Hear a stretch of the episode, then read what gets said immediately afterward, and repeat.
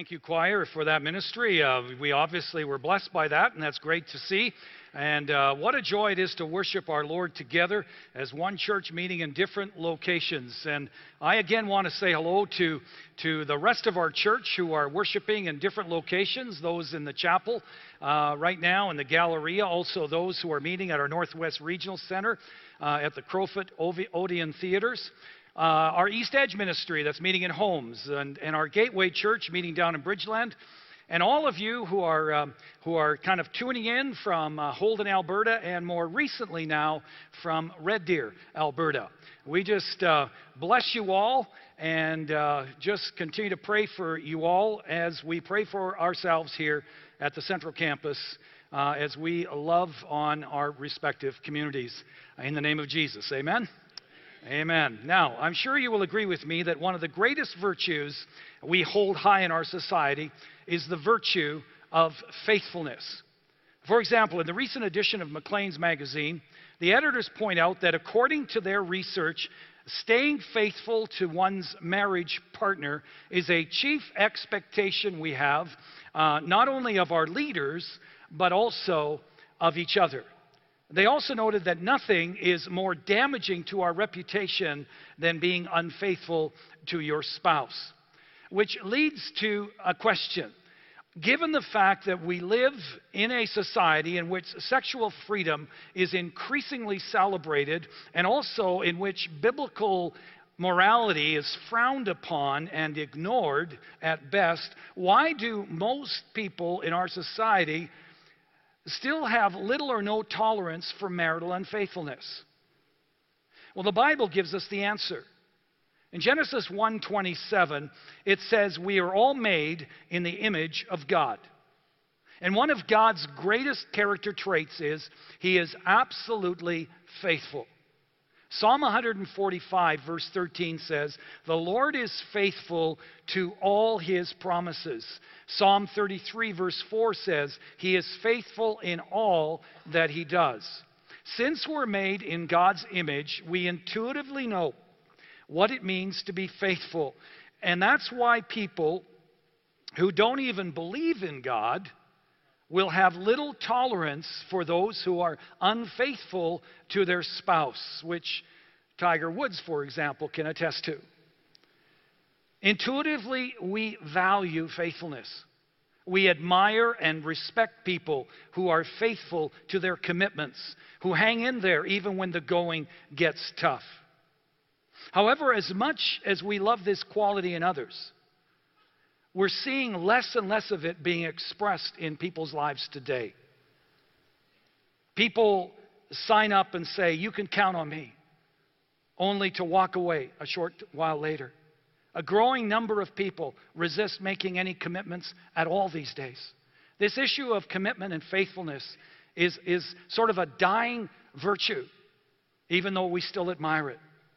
Now, I bring that to your attention because God's love and faithfulness uh, is the theme of the next book that we're looking at in our walk through uh, the Old Testament. And so I trust you have your Bibles with you, and I invite you to turn in your Bibles now to the book of Hosea, which follows Daniel, which we looked at last week. Uh, and um, we're going to be looking at this book today. Hosea is the first of the 12 minor prophets, which means we have now covered 27 books of the Old Testament, 862 chapters so far. We've been going along at a clip of just under 10 chapters a sermon. I think that's pretty fast. And uh, we have only 12 more books to cover in the Old Testament, so rejoice and be glad. The end is near. Now, some of you are probably wondering what the difference is between a major prophet and a minor prophet. Well, the difference isn't one of importance. All of the books of the Bible are important. The difference is simply one of size or one of length. The major prophets, like a good sermon, are longer. Ah, that was supposed to be funny. Not very many of you laughed. So we'll just move on and be real serious from now on, okay? All right, let me remind you of the major events that lead up to the book of Hosea. When the children of Israel settled in the land that God promised them after 400 years of slavery in Egypt, they were ruled initially by judges or political military leaders. And then they were ruled by a series of kings, which they had asked God for, remember, beginning with King Saul, then King David, and King Solomon. After King Solomon's death, his son Rehoboam became king, and through a series of leadership blunders on his part, the nation of Israel was torn apart by a civil war. And when the dust settled, Israel was divided into two territories the northern kingdom, referred to or called Israel, and the southern kingdom, referred to as Judah. Sadly, in the years that followed, both the northern and the southern kingdoms deteriorated morally and spiritually. And yet, out of his love for them, God sent a series of prophets like Isaiah, Amos, and Hosea to wake them up and to call them back to God. But the people didn't want to hear what the prophets were saying. And so, after decades and decades of warnings, God finally turned them over to aggressor nations, allowing the northern kingdom of Israel to be conquered and taken captive by the nation of Assyria in 722 BC. And 150 years later, allowing the southern kingdom of Judah and the city of Jerusalem to be conquered and taken captive by the nation of Babylon in 586 BC. Now, Hosea was called by God to go and to do his prophetic ministry among the people of Israel, the northern kingdom of Israel. And he was there and actually saw some of his prophecies fulfilled when Assyria attacked and conquered that nation. It's possible that he escaped to the southern kingdom when all of that began to come down. Now, Hosea is a contemporary of Isaiah and of Amos. And he lived about 3,000 years ago, during the same era that the city of Rome was being founded, and also during the time uh, that Buddhism was being introduced by Gautama in India. Now, verse 1 of chapter 1 tells us that Hosea lived during the reigns of four kings down in the southern kingdom and also the reign of Jeroboam, king of Israel, the northern kingdom, and he ministered as a prophet for over 60 years. However, before we're introduced to his ministry and to his prophecies, we're told the story of his love life. A very strange love story, in fact. But as we're going to see in a moment, a story that powerfully illustrates God's amazing love and faithfulness for his people. But before we get into the story, I want to just dedicate our time in the Word to God in prayer. So would you stand with me, please?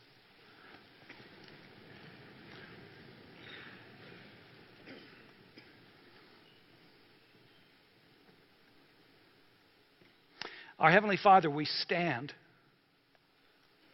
out of respect for you and for your Word. And Lord, we ask that you would speak directly to us from the life of Hosea and Gomer today. And that you would soften our hearts, you would give us clarity of mind, and then, Lord, you'd give us the courage to respond in whatever way you would have us to. For I pray it in Jesus' name. Amen. may be seated.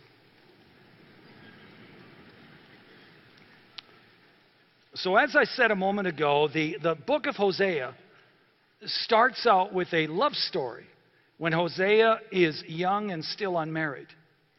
Beginning in verse 2, we read that the Lord asks Hosea to marry an adulterous wife named Gomer. Now, some interpret this to mean that God tells Hosea to, to marry a woman who's already a prostitute. However, most Bible scholars believe Gomer was not adulterous at the time that Hosea met her, but that she became one sometime after they were married.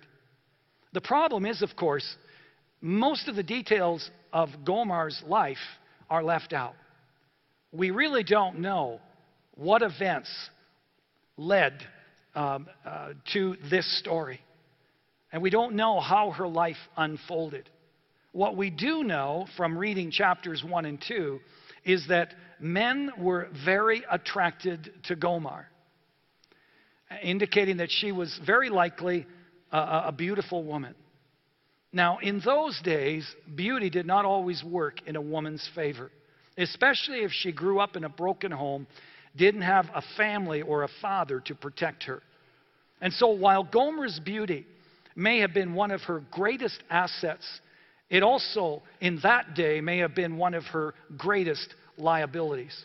It was not uncommon in those days for a beautiful woman who had no family or no resources to be enslaved against her will, forced into prostitution, or in some cases, to be a mistress or even a wife of a prominent man or a king who would dress her up in fine clothes and jewelry to show her off to other men, kind of as his prize. The way that Queen Esther or Queen Vashti was Xerxes' prize, for example. So even though we'll never know how Gomer's life really played out, I like the angle that P.L. Bromley takes in telling her story. Bromley speculates that Gomer was forced into slavery, and somewhere along the way, her master, perhaps for financial reasons, put her on the auction block to be sold. And it was while she was being auctioned off that Hosea happened by. And he happened to notice her. And he was immediately smitten by her beauty and fell in love with her at first sight. So much so that he actually bid for her and won the bid.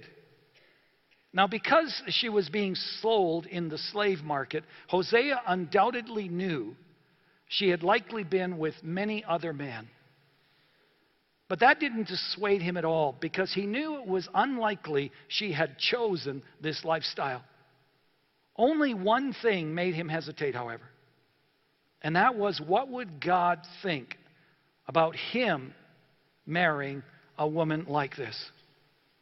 Well, God speaks to him and says, Hosea, go ahead and take her as your wife.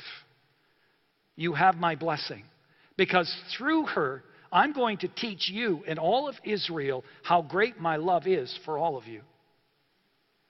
Well, Hosea gladly purchases and then marries Gomer. And Gomer is grateful as well. At last, she is with someone who actually loves her and cares for her.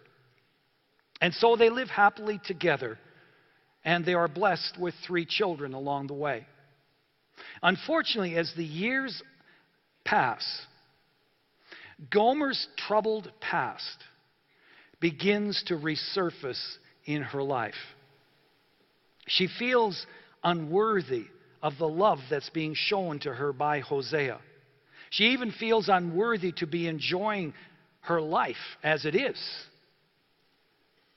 There is all kinds of turmoil that begins to happen within her. And so instead of sharing her pain and her shame and her insecurity with her husband Hosea, she begins to pull away from the best thing that ever happened to her and from the only person who ever loved her unconditionally. And as God predicted, she goes back to the only thing which made her feel loved and valuable in her past. And that was men wanting to be with her. And the more they, de- they desired her, the more they stared at her, the more they gave her gifts, the more they complimented her beauty, the more her hunger grew. Well, one day Hosea comes home and he finds a Dear John letter on the kitchen table, and it's from Gomer, who informs him there is another man she has needed and she has loved, and that she is leaving him. We read in chapter 2, she leaves her family. She essentially walks away in the arms of another man. But that doesn't last very long, and soon she's with a different man. And then she's with a third man, and so on and so on. Over time, her lifestyle begins to take a toll on her body and on her beauty. And eventually, no one wants to be with her anymore. Destitute, broke, lonely. She goes back to the slave market. She sells herself to be auctioned off to the highest bidder. Now, during all this time, Hosea never stops loving her. Oh, he's heartbroken. He's cried a bucket of tears. All of this has been devastating to him, to his family, to his reputation. Then word comes to Hosea that his wife is about to be sold again in the slave market. And Hosea turns to God, and God says to him, Hosea, do you still love her despite all the hurt she's caused you? And Hosea says, Yes. And in chapter 3, verse 1, God says, Then go and show your love to her again in the same way I love my people Israel. And so Hosea goes to the marketplace, the exact same place he first saw her, the first that he first bought her years earlier. And he watches as Gomer is brought up and stripped of all of her clothing, of all of her dignity, paraded around naked for all to see. The bidding begins, and Hosea does whatever it takes to buy his wife again. And then he goes to her and he tenderly embraces her. He covers her nakedness with his own robe.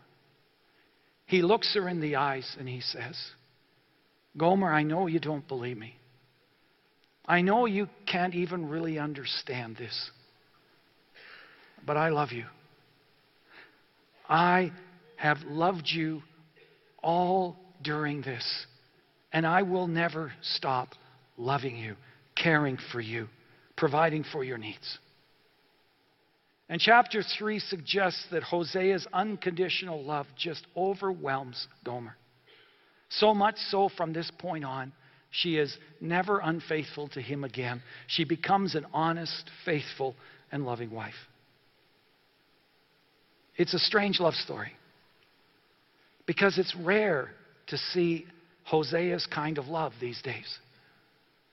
And yet, I believe that God includes this, this, story in the scriptures to communicate two truths to the people not only of that day, but also to the people of our day.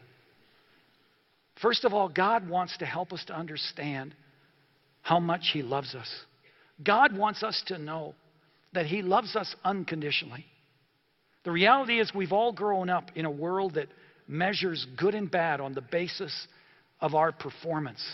When we do something right, when we do something well, our parents, our teachers, our coaches, they, they, they embrace us and they say, Good job. When we do something wrong, or when we fail miserably at something, usually the message is the opposite. And you see, learning these behaviors is important if we want to get along well with others in our society. There's nothing wrong with coaches or parents, you know, showing us and encouraging us to, to, to, to live in a, in a right way. That's not the issue. The trouble comes when we begin to think that this is how God operates as well. When we assume that the God who sees everything assesses our religious performance and loves us when we are good and is mad at us when we're bad. And so if I want God to love me and to bless me with good things and to think well of me, well, then I need to do this long list of good things and I need to avoid doing this long list of bad things. And a life like that can just result in unbelievable legalism, pressure, unhappiness. So here is Gomer. She has little good to show for her life. Her list of bad behavior is long. And yet, despite her sinful past, Hosea loves her anyways. And God is saying through Hosea, everyone matters to me.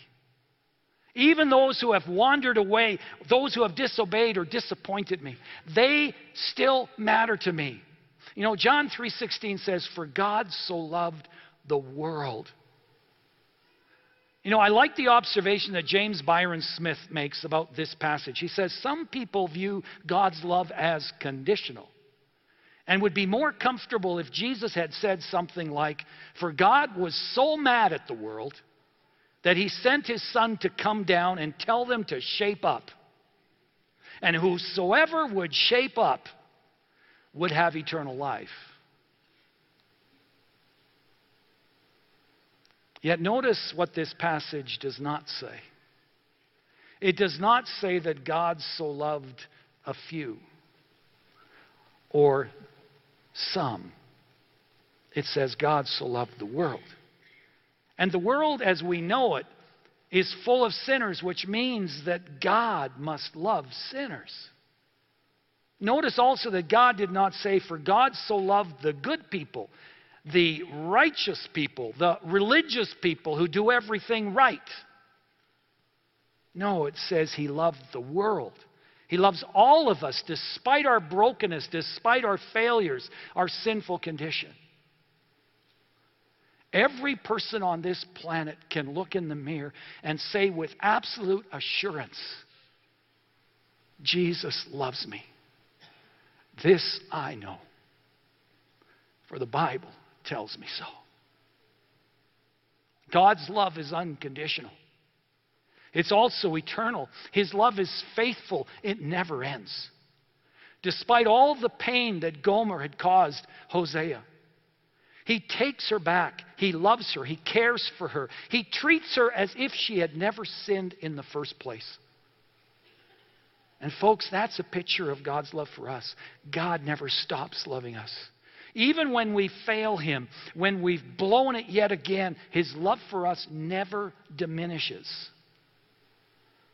Now, I want to be clear about a couple of things. There are always consequences that come when we disobey God and sin. Hosea, he brought his wife back home to his family again. He treated her like she had never blown it. He kept loving her. However, one thing he could not give back to her was the wasted years. He could not give back to her her beauty and the healthy body she once had but lost because of her sinful lifestyle. Make no mistake, friends, there is always a cost that comes when we decide to live our life our way rather than God's way and explains why God pleads with us over and over again in the scriptures to follow Him to obey Him, to do these things and not these things. Because, like a lo- loving Father, He doesn't want to make our life miserable, He wants what's best for us. He has our best interests at heart. Another thing that I want to be clear about is God's love does not mean that He won't allow us to be disciplined. When people face hard times, they often blame God. They often point to the hardships they're going through and they say, See, this just proves that God does not care for me. And yet, like any loving father who disciplines his son out of love, it is precisely because God loves us that he allows us to be disciplined. Not every hardship is the result of God's discipline. But at times, He allows us to be disciplined to wake us up to the fact that we're on a destructive pathway, that we're missing His best for us. He's trying to get our attention, He's trying to enrich and grow our character. Yet His underlying motivation in all of this is always love. A love that never ends Jeremiah 31 3 says, I have loved you with an everlasting love. Psalm 89 2 says, God's love will last for all time. You know, that is so different than human love. Human love has a tendency to wear out, to give up. And that's why so many marriages are in trouble these days. Couples feel, they feel that they don't love each other anymore. They just don't feel it anymore. And so, on that basis, they look for a way out rather than a way through. And that is why we need God's love in our lives and why we need it in our marriages. Human love may wear out, but God's love never wears out because God's love is an agape love, which in the Greek means it's a decision to love apart from feelings. When I love with a godly, agape love, I choose to love you even if I feel you don't deserve it, or even if I don't feel love coming back from you. I choose to love you on your good days and your bad days. In the same way, friends, God will never love you any more than He does right now. Neither will He love you any less than He does right now because His love is not conditioned by your response or your behavior. You know, others may judge you, refuse to forgive your failure, but God's love never forsakes you. And that is because God's love is unearned, it is undeserved. I mean, think about it. Do you think, humanly speaking, that Gomer deserved to be accepted and embraced by Hosea again? Not a chance. But the reality is, neither, neither do we deserve to be accepted and loved by God. God's love and grace is undeserved, it is unearned. And many would say it's unfair, which, if you look at it, it really is unfair. But that's why it's called grace unmerited favor. You can't do anything to earn it or deserve it. All you can do is to humble yourself and to receive it. Some of you have all kinds of regrets about the way that you've lived your life. Like Gomer, you may believe you've crossed the line of, of no return, that God will never forgive you for what you've done. Well, friend, if you're thinking that, then you really don't understand how much God loves you. You don't understand His grace. The reality is, what blocks forgiveness from happening isn't a reluctant Heavenly Father who wants to see us squirm and pay for our wrongdoing before He dishes out forgiveness. No, what blocks forgiveness is us. It's our refusal just to humble ourselves before God and to reach out and accept the grace and the forgiveness that He offers us. through Hosea's story, God in effect says to you and me, Do you want to know about the kind of love God has for you? Do, do you want to know what it feels like to be God? When one of these two legged humans stops running away from me and turns around and reaches out to me, it feels like I just reclaimed my most precious possession. And, folks, in the same way that Gomer finally understood and accepted Hosea's love for her and lived in victory from that time on, so we will live with a whole new liberty and joy and peace when we really understand that we are loved unconditionally and eternally by our Heavenly Father.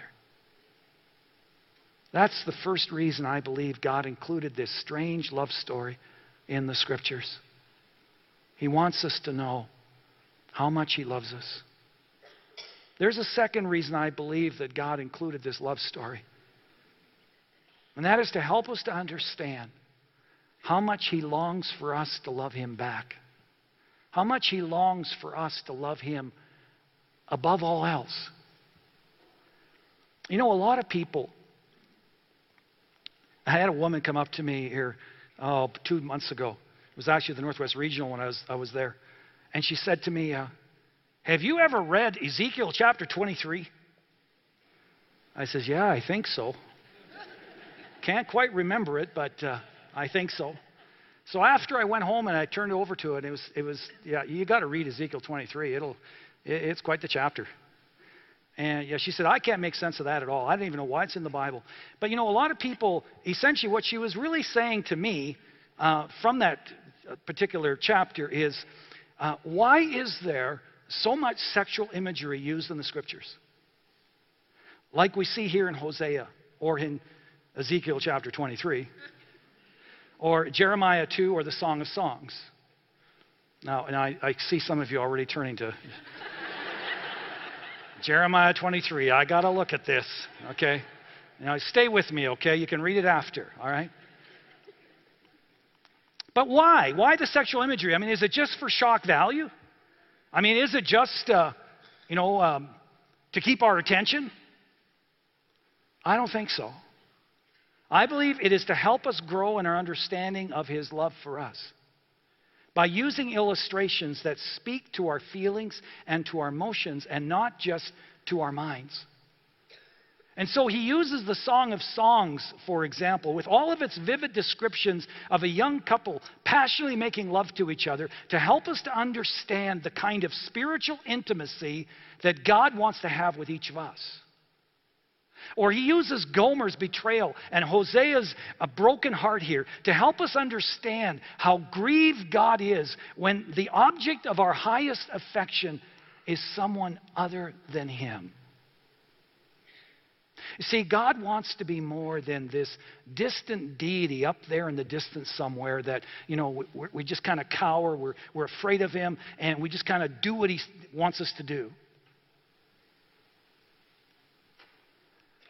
God wants to be the lover of our soul. He wants to be the center of our hearts. And God says in the scripture again and again if you want a hint of the depth of intimacy I want you and me to have, then look at the sex act. Look at the greatest rapturous expression of human love. God says that is an imperfect, incomplete picture of what I want for you and me. I want you in my arms. I want you to long for me spiritually the way that you long for your lover physically, only much more than that. Tim Keller really hits the nail on the head on this subject, and I just want to give him credit for some of what follows. He says when God talks about worshiping Him or worshiping other things, he often uses sexual imagery in the scriptures to say to us that in the deep recesses of our soul, we all go to bed with something spiritually. And our spiritual relationship with that thing is every bit as powerful as a physical or sexual relationship. He said, if it's not God who is the lover of your soul, if it's not God in whose arms you are spiritually, if it's not God who is the source of your meaning in life, if it's not God whose affirmation is the source of your self worth, if it's not God whose power is the source of your security, if it's not God, then you're in bed with something else spiritually. And you're every bit as spiritually vulnerable and bonded to it as you are the person that you're having physical sex with. And so he uses this strange love story between Hosea and Gomer in part to say this think of the spouse you love and have committed your life to the person you share everything with, who knows you better than anyone else, the person who you have made yourself totally vulnerable to, trusted in every way the person who shares your bed. Now imagine this person that you adore rejecting you, telling you that you no longer satisfy them, walking out of your life in the arms of another person, a person they say is all that you aren't, and then some. Can you feel the psychological torture of that? That is the kind that, that kind of suffering is probably the worst kind of suffering there is. Well, if you have ever had a spouse walk out of your life and give their love to someone else, then, like Hosea, you now know firsthand how God feels when we give our heart to something or someone other than to Him.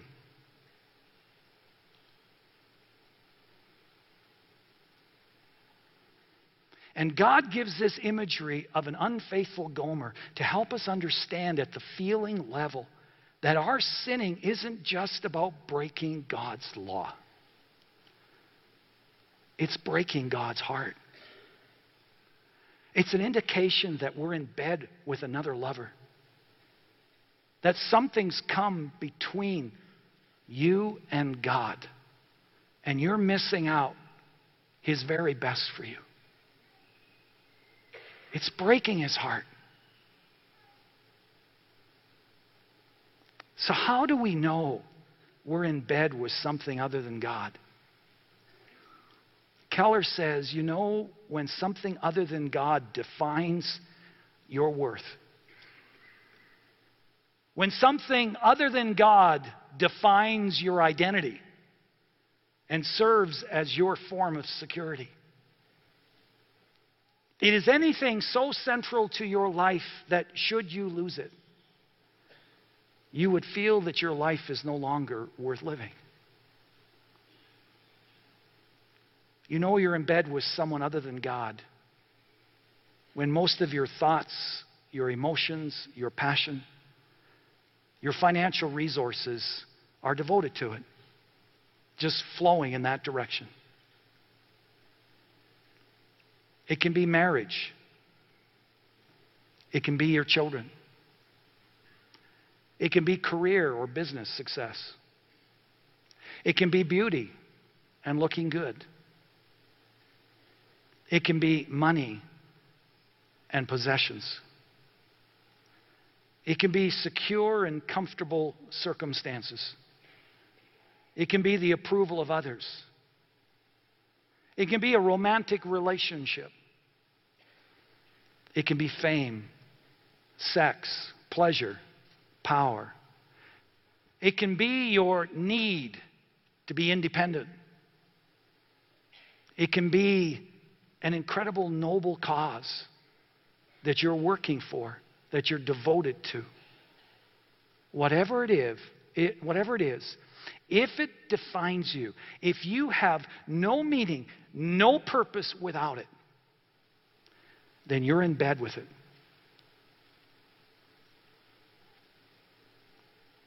Now, Keller points out that when life is good, these idols have a way of sneaking up to us.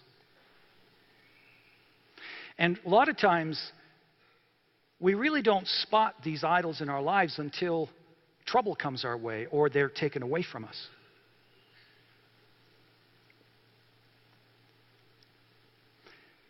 So, for example, take two female friends. They both are laid off. The one is okay with it, turns to God, makes decisions, and moves forward.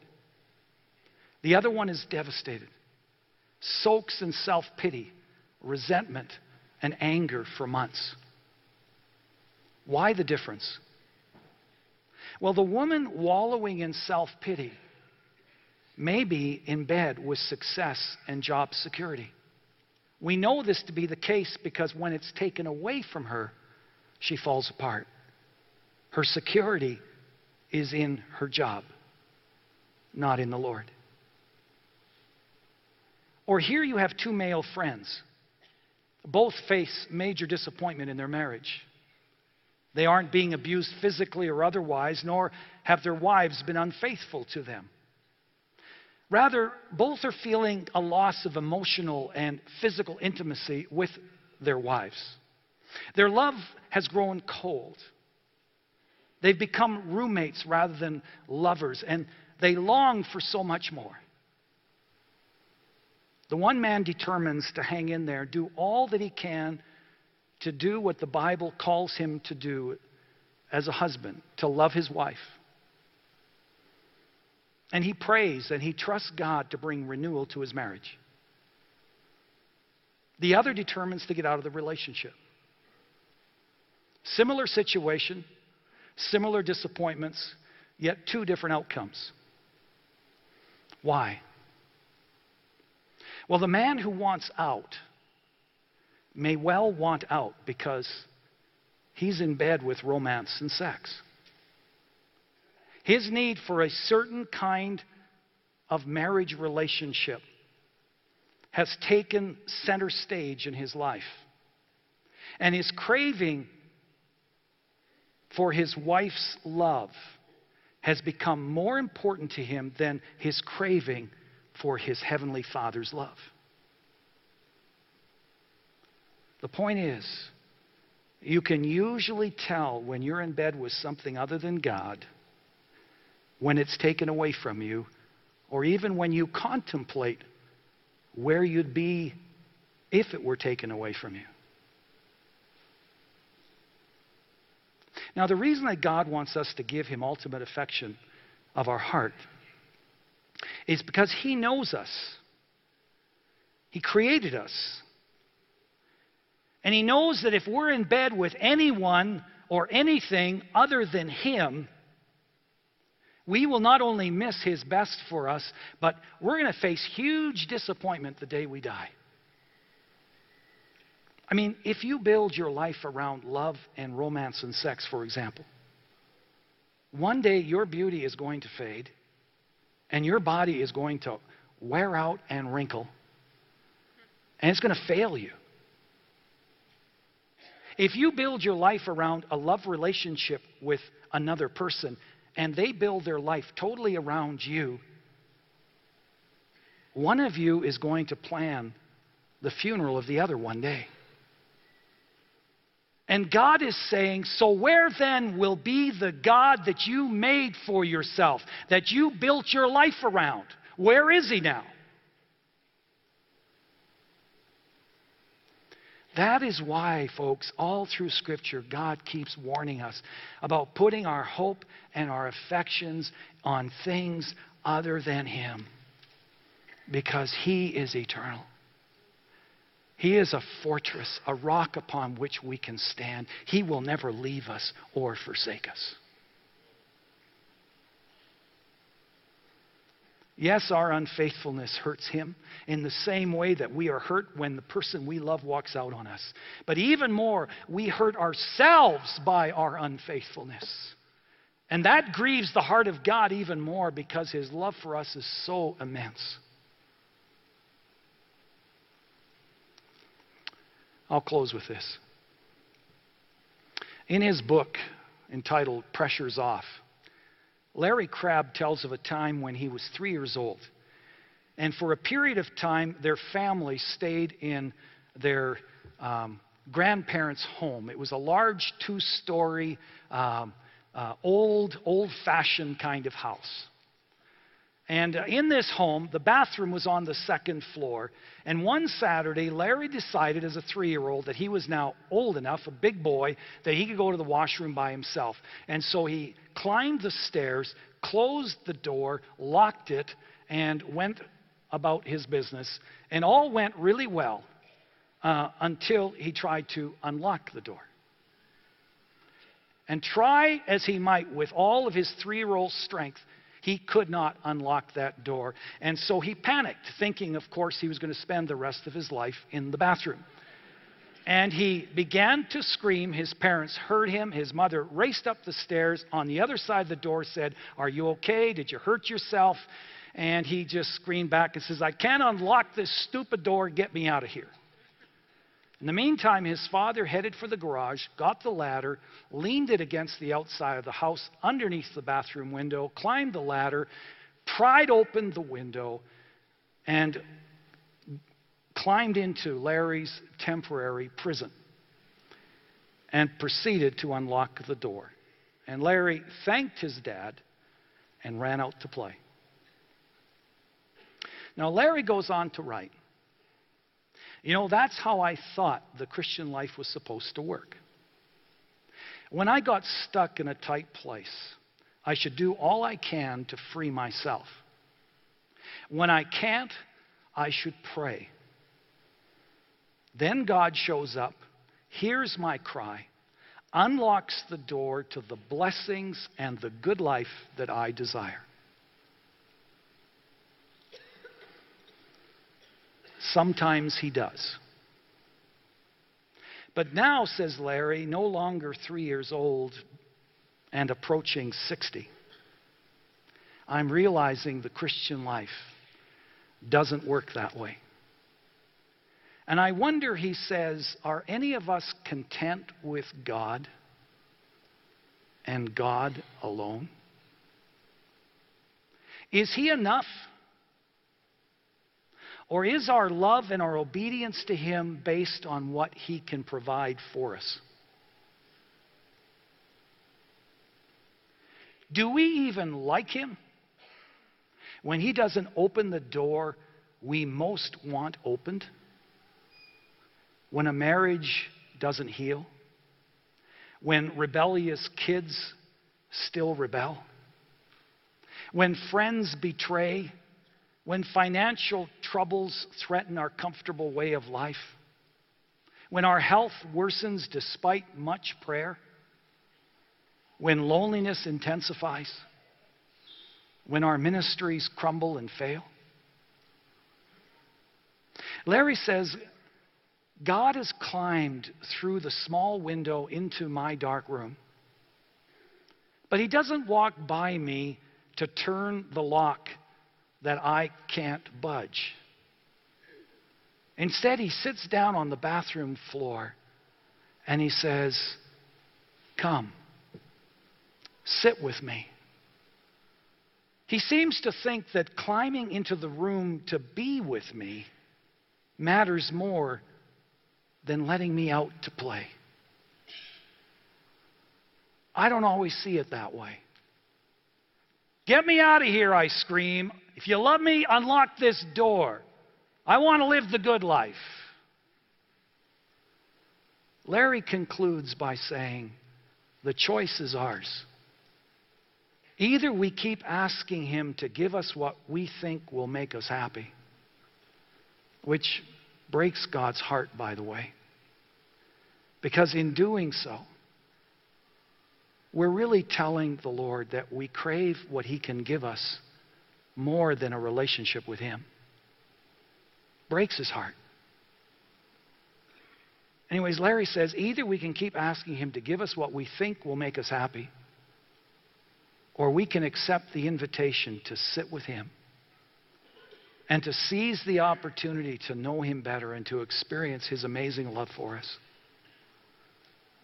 My prayer is that through Hosea's story, all of us will have come to realize in a whole new way not only how wide, how long, how high, and how deep God's love is for each one of us, but also how much He wants us to be in His arms and to be at the center of our heart. Would you stand with me for closing prayer?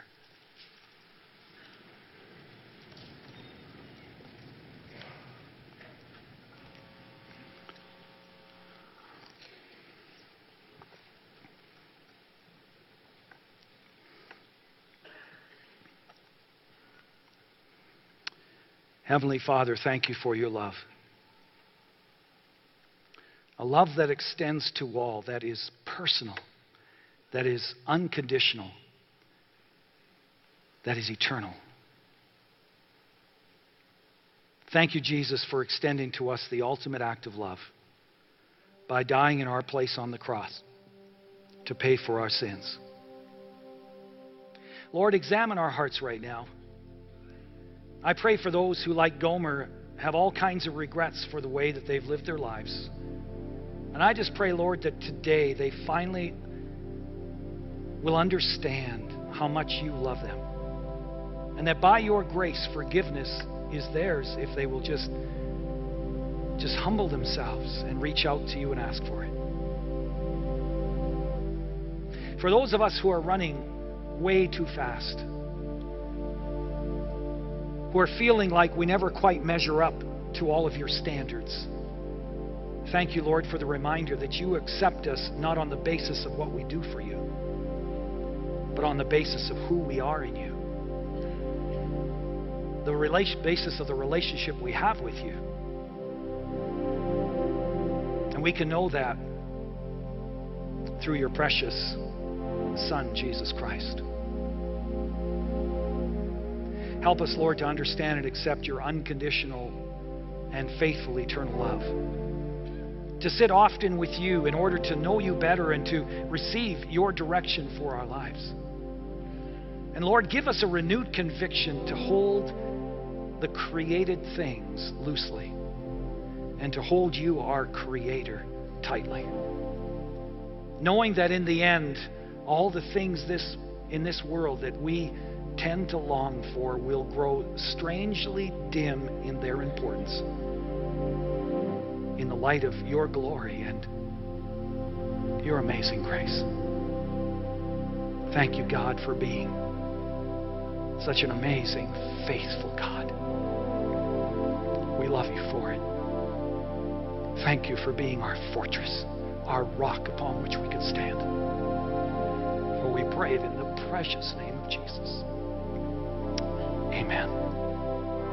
Now may the Lord bless you and keep you. May the Lord make his face to shine upon you and be gracious to you.